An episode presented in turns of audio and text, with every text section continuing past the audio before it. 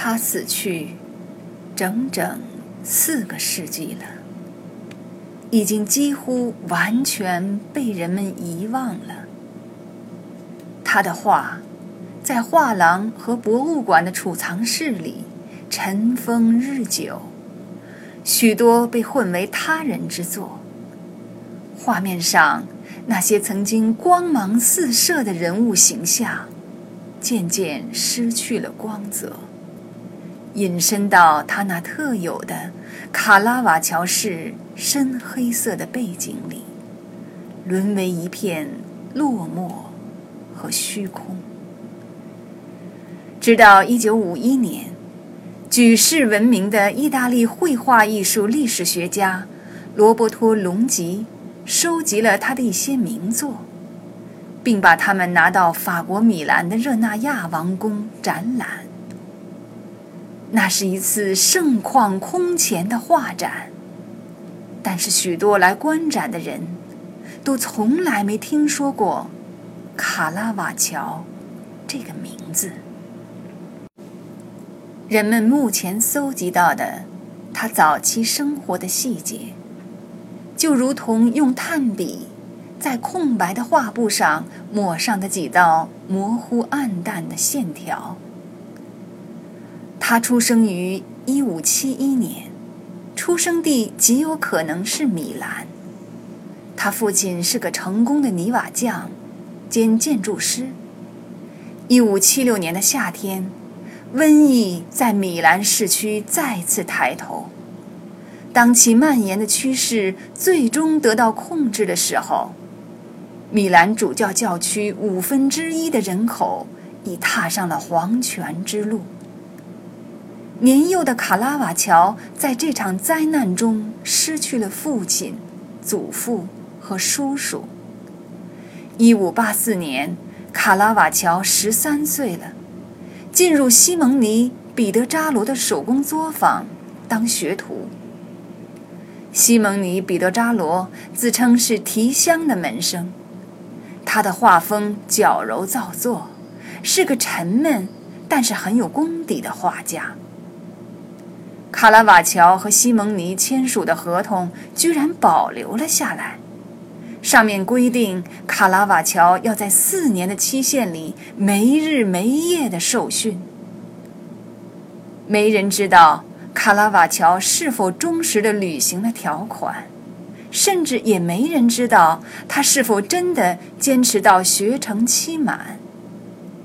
确凿无疑的是，彼得扎罗柔软无力、半死不活的画风，并没对卡拉瓦乔的艺术创作产生丝毫的影响。几乎所有有关卡拉瓦乔的故事，都因年代隔得太久而销声匿迹，无从核实了。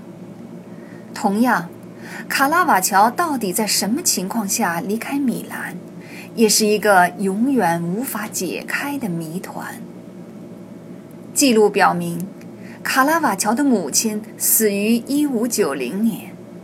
他变卖了母亲遗留下来的微薄的房产，获得了六百个意大利银币。还不到一年，他就把这笔钱花得精光。如今，从任何地方都找不到一点儿迹象说明，这位受过绘画训练的放荡不羁的年轻人，在他生活在米兰的最后几年里，完成过哪怕是一件作品。他似乎没时间画画，总在为其他的爱好忙碌着。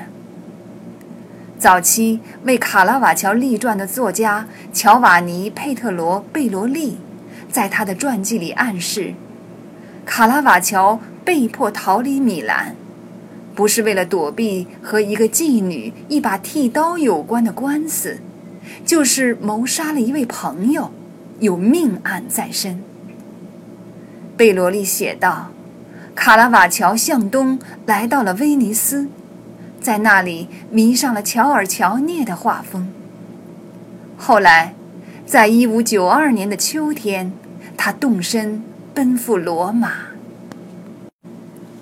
在罗马，卡拉瓦乔的生活有了明显的好转。像所有来自北方的移民一样，他穿过德尔波波洛港口的大门，进入罗马城，然后来到艺术家群居的住宅区。这个住宅区是个居民大杂院儿，由战神广场周围肮脏龌龊的街道组成。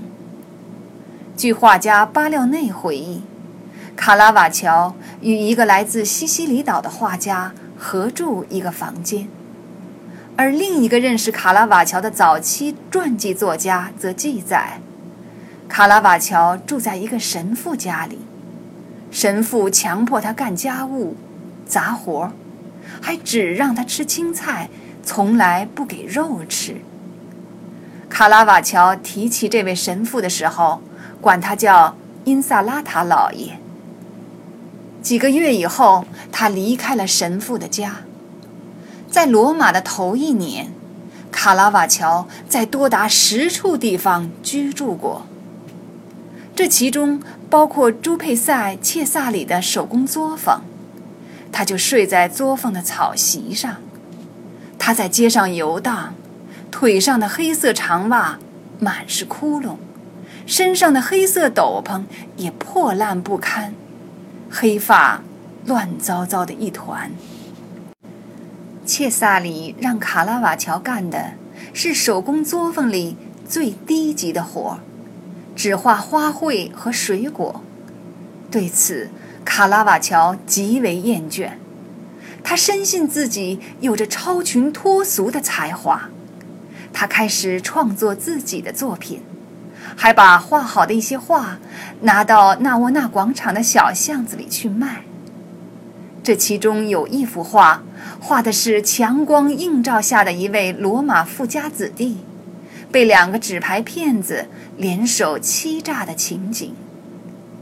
卡拉瓦乔把这幅画卖给了一位画商，画商的店铺就坐落在红衣主教弗朗西斯科。德尔蒙特住的宫殿对面的那条街道上，这场交易给卡拉瓦乔的人生带来了翻天覆地的变化。